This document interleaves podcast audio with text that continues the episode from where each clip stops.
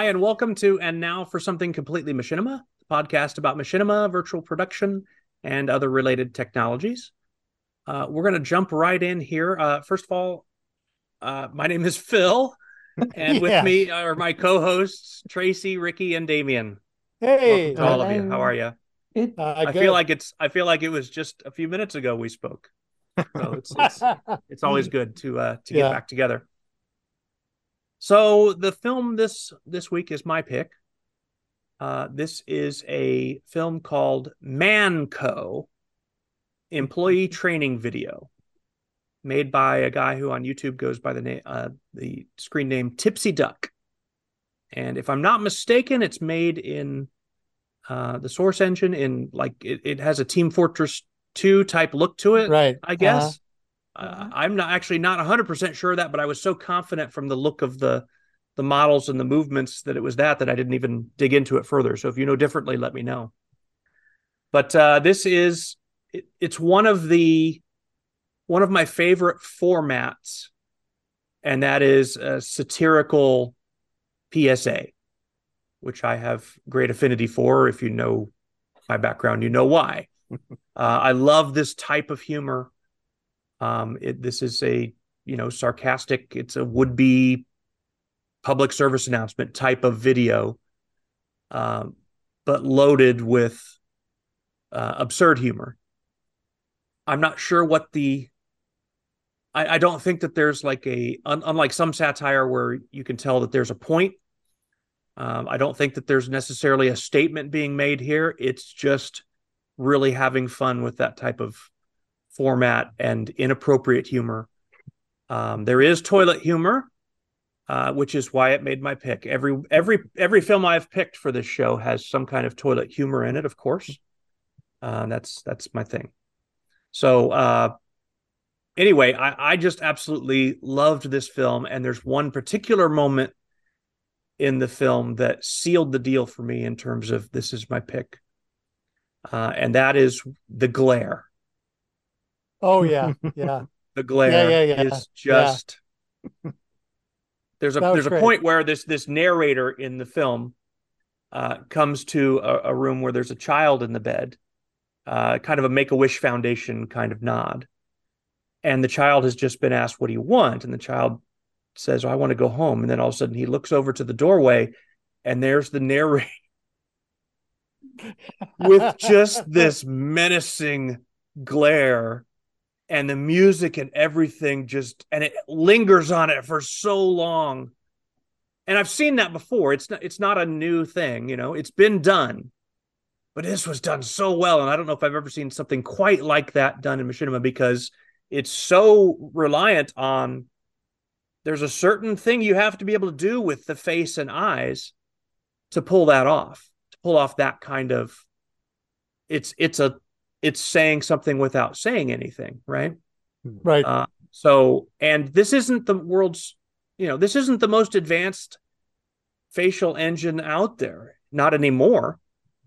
It at one time was pretty up there but this is by today's standards you know leaning more towards the primitive and yet they really pulled that and many other impressive things off in this with uh, the way that animations were used the the voice actor that is the narrator is just terrific just perfect for uh, this role so i'm very interested to hear uh, what you guys thought of it Well, actually, I really like this. We don't pay you to think, we pay you to work. Pretty much sums up the approach presented here. And as one of the reviewers uh, commented, it's really one great long list of human rights violations. that's None of- right And of course, Yes, jokes yes. about war and P takes and all the lot. It's actually really close to the knuckle too, with a lot of um, source filmmaker in jokes um, centering on these characters. So if you're not too familiar with um, Team Fortress and on and uh, source filmmaking, some of some of it I suspect might pass you by a little bit. I tell you what I really like though, the facial animation I, I think is it's it's stood up amazingly well. It's really quite interesting. And I'm guessing that's that's you know, there's no mocap in this at all, is there? But there's really good facial movement, I think, lip movement, maybe. Um, but overall, I really liked the editing. I thought it was um, well done. The voiceover, as you said, Phil, was fantastic. That's uh, yeah, yeah. from what I could see, it was a guy called Keith Ferrell, uh, otherwise known as Mr. Tush on YouTube. I think he was brilliant. Um, uh, yeah, uh, that that kind of sort of smarmy, evil training video voice, which could tell you absolutely anything at all. Um, which you know this guy did. um, some of the jokes, I you know, I'm not sure they stand up quite as well um, today. I mean, this is not that old, is it? This is only 20, 2017. 2017. It's not. Yeah. It's not sort of like 10 years old. Um, some of it, I suppose, a little bit reminiscent of what one might expect in the world of Musk at Twitter headquarters, perhaps going on. um, maybe, Yeah, yeah. maybe a certain president's son's Yeah. world. Maybe, uh, maybe you can imagine some of that being very reminiscent of of how things are, are panning out a little. Um, some of it made me a bit twitchy, I have to say. Um, but I guess I shouldn't really be all that surprised. I mean, two million views since it was uploaded is pretty astonishing for this. Um, the other thing I, I will say is it was it also um, tagged the the Saxxies, but as far as I could see, it wasn't one of the finalists. So I'm guessing it was one of the entries. I don't know An if entry. It, it- yeah, if you knew any more about that. I mean, I I, don't. did. I found a playlist for all the entries for that year, um, but I couldn't really find it on the playlist either. So I'm guessing there are thousands that are on the on the play, you know, on the on the um, entries for it. Um, Mm-hmm. But yeah, really enjoyed it. Thank you, Phil. Um, yeah, you, Tracy, you were talking about uh, reminiscent of uh, Musk, uh, Twitter, and uh, other things. Uh, recently, I've been involved with this campaign to save buses. Uh, this guy reminded me so much of someone I've had to deal with. Mm. For the town Even- council. I, I, I don't want to go too far because I don't want any names to come up or anything like that. And Uh-huh. but um, and even the way he looks. so that- that's the first. I won't say to his name, but it begins with F and it ends with Francois. Other than But- uh, and I could imagine the guy I've had Mm, interacting with talking like this behind the scenes uh, in a way that made me a little bit uncomfortable. right. Oh, But yeah, it, the, the video itself though is really well done. I think obviously this um, Team Fortress 2 is a it's quite an old game now, but because it's got the stylized graphics, I think that really helps it I stand so, out too. because it never aimed it never tried to be realistic like games at that, that time that some were trying to be as realistic as possible this went for the cartoony style and as we've seen from some of the other um team fortress videos we've looked at recently they all still hold up because Yep. they're they're, Yeah, they they're going for that cartoony style and Yeah. that that's, that can be a huge benefit for making a video that holds up many years later and um obviously this did and the humor was great i was laughing all the way through it i could definitely see why you were why you chose that film. yeah. Yeah, it's my kind of humor for sure. yeah um i just really enjoyed it it's a really good pick um yeah i don't know what else to say about it but Okay. i really enjoyed it Um, I've always enjoyed your sense of humor, not only as a person, uh, Phil, but as a filmmaker as well. You always have this wonderful sense of subtle irony to things and satire. Satire is not an easy thing to do, and you have a real skill in creating those scenes. Also, uh, one of my favorite little genres of film types is the ephemeral film that's the films that are not really part of a marketplace or anything like that. Training videos would fall into that, PSAs, industrial films. There's a magnificent collection of them on archive.org, Yeah, the Internet Archive. the Prelinger Archive. Yep. And if you go through those, you'll come up with some films that are unintentionally hilarious. Terrific. Absolutely hilarious. Yes, I think I've watched uh, them all. Uh, yeah, I know, and I, you know stuff about sleep or dating or cranky children or safety in the factory, and this immediately endeared me to it because it was of that genre. It sure was. And I thought, what a great idea. And I think oftentimes satire and humor starts with a great idea or a great situation. And then it depends upon your craft and in, in terms of how you do the writing and how you set up the editing to support all that. And this guy did that. Tipsy Duck really did a fine job. Uh, it does push the edge of appropriateness sometimes. I think so too.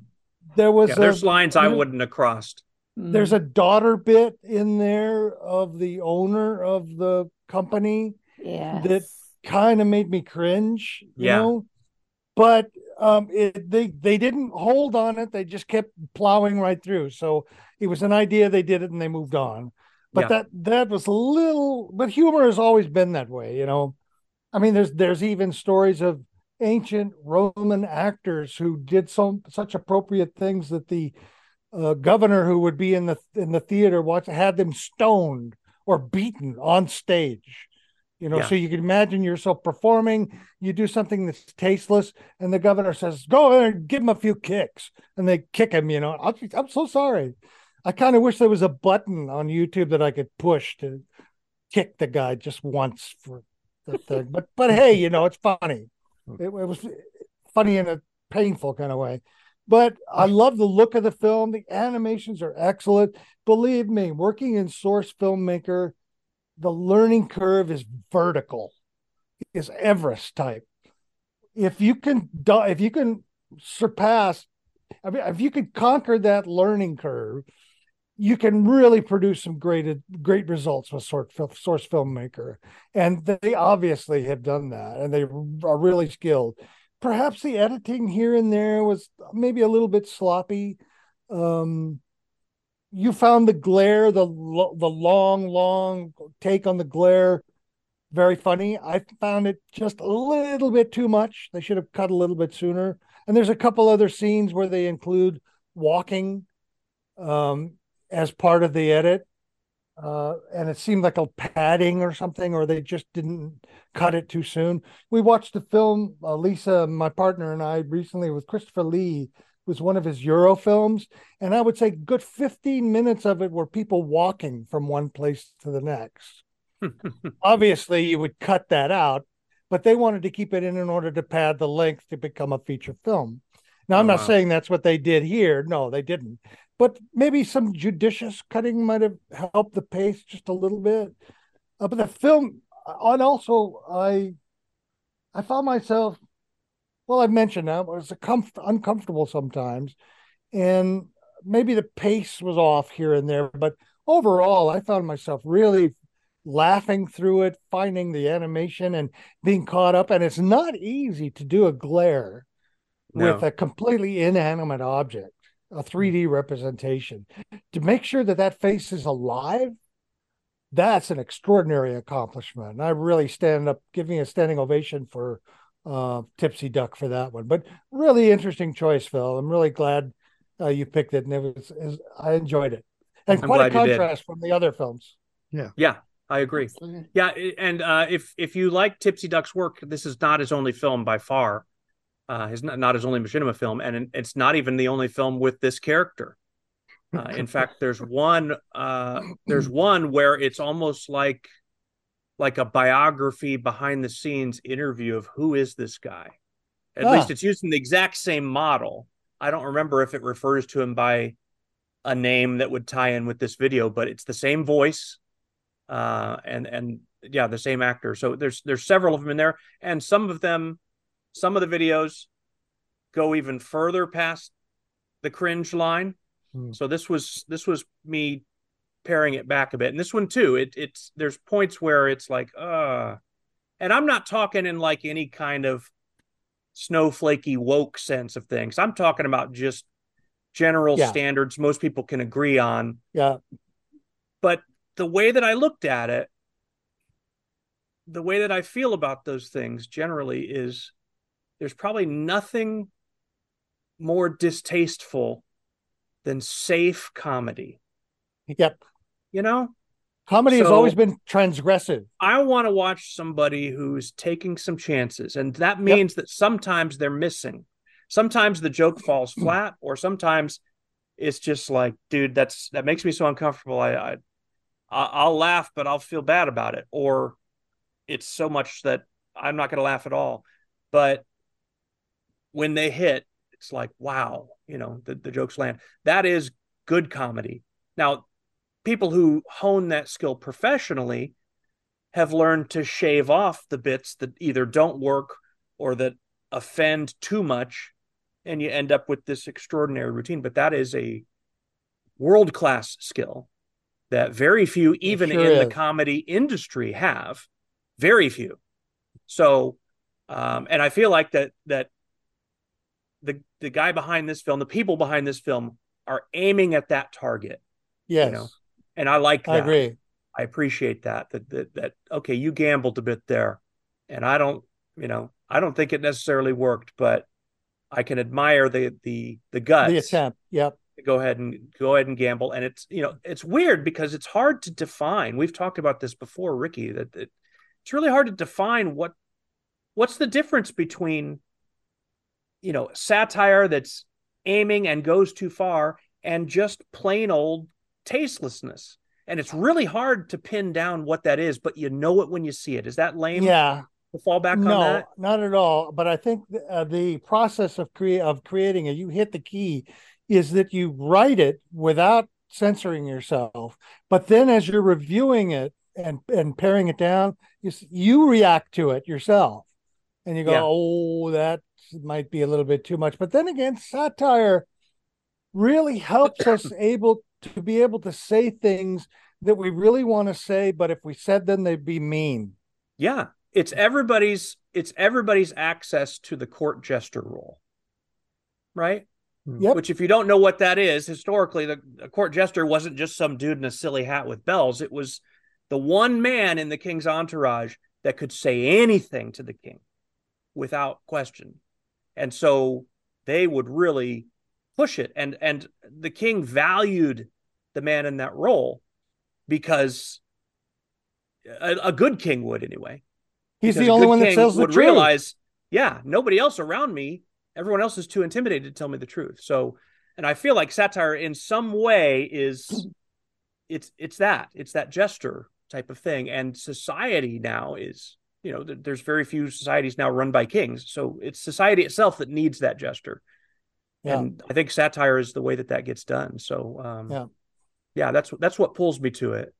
Um, really nice. I, I, like I like being a part of that when I get a chance to. So great perspective. Great perspective. I'll mention here too. We don't do this very often. Talk about stuff that's part of like, you know, uh, mainstream entertainment stuff. But this video, uh, the the kind of really harsh satire on corporate environments. Uh, if you're if that's your kind of humor, there's a show that is debuting uh, this month or last month on Amazon Prime called The Consultant, starring Christoph Waltz. And it's magnificent. It's weird. It's really strange, very odd, but it plays very much into uh, uh it, it, strums the same chords as as this humor wise. And Christoph Waltz, if if if you'll know him when you see him if you don't know who that is but to me it's, it's, he's like one of the one of the actors that just i go out of my way to see anything that he does. He's he's quite magnificent. So that series and, is based on a novel by an author named bentley little. Bentley little is a horror author who, who has been writing for about 20 years. Wow. And my part my partner lisa is just absolutely obsessed with him because what he does is he takes a certain kind of thing or a location or a place like the apartment or the condominium and he shows you how weird th- things are there how crazy and nuts they are. And they're all they're all like he has another one called the uh, the association or no the what is a like in a resident townhouse they have the group of people that sort of govern it yeah, What's the association called? is usually what the association. Called. Yeah, he did an association where he takes this absolutely uh. mad group of people that do all of these things. So I was really happy that Bentley Little got that gig, not only for him because he'd give him a nice chunk of change, to keep him writing. But if you like that stuff, Bill, you've got to read will- Little novels. I did add that to I did I wasn't aware of his other works yet, but I did add that book to my list for next time I'm at the Oh, he's been writing for 20 years. that's His stuff is magnificent. That's great. I didn't realize that his the the genre that he was put in was horror, but having watched the show, I binged it this week. I can see why. Yeah. Uh, it's it's it's uh it's more than a little disturbing this show, but just if that's your thing, it's it's an amazing mix of of horror vibes and biting comedy. Um, and of course, again, Christoph Waltz, just a monster actor. So, Ricky, the I'm- way that I'm you're looking- the way you're leaning right now, a little devil's mask is like coming through the gloom. I was I'm, just- I'm that's looking at a I'm Did looking you at a that too? shelf full. I'm looking That's at our a shelf- thumbnail, Tracy, for this video. That's our thumbnail I'm is the looking at a shelf full of com- Bentley coming Little. out of Ricky's head like a little boil. That's the thumbnail. I'm looking at a shelf full of Bentley Little books uh, that are right near me. Uh, Dispatch is one of them. Uh, the Store. That's absolutely hysterical. The Town. The Agency. Just really, he loves to take institutional things and then just turn them inside out with just madness, Kafka like madness. I can't Yeah. wait to dig into that. That Okay. book. So anyway, that's uh that's one to to keep an eye out for um as as um as something to watch and also something to read. Yep. Thank So that will do it for this episode. Thank you, Tracy, Ricky, and Damien. Yeah. um, Thank you for your feedback, and uh, we look forward to the next episode. Great choice. All right. See ya. Cheers. Bye bye.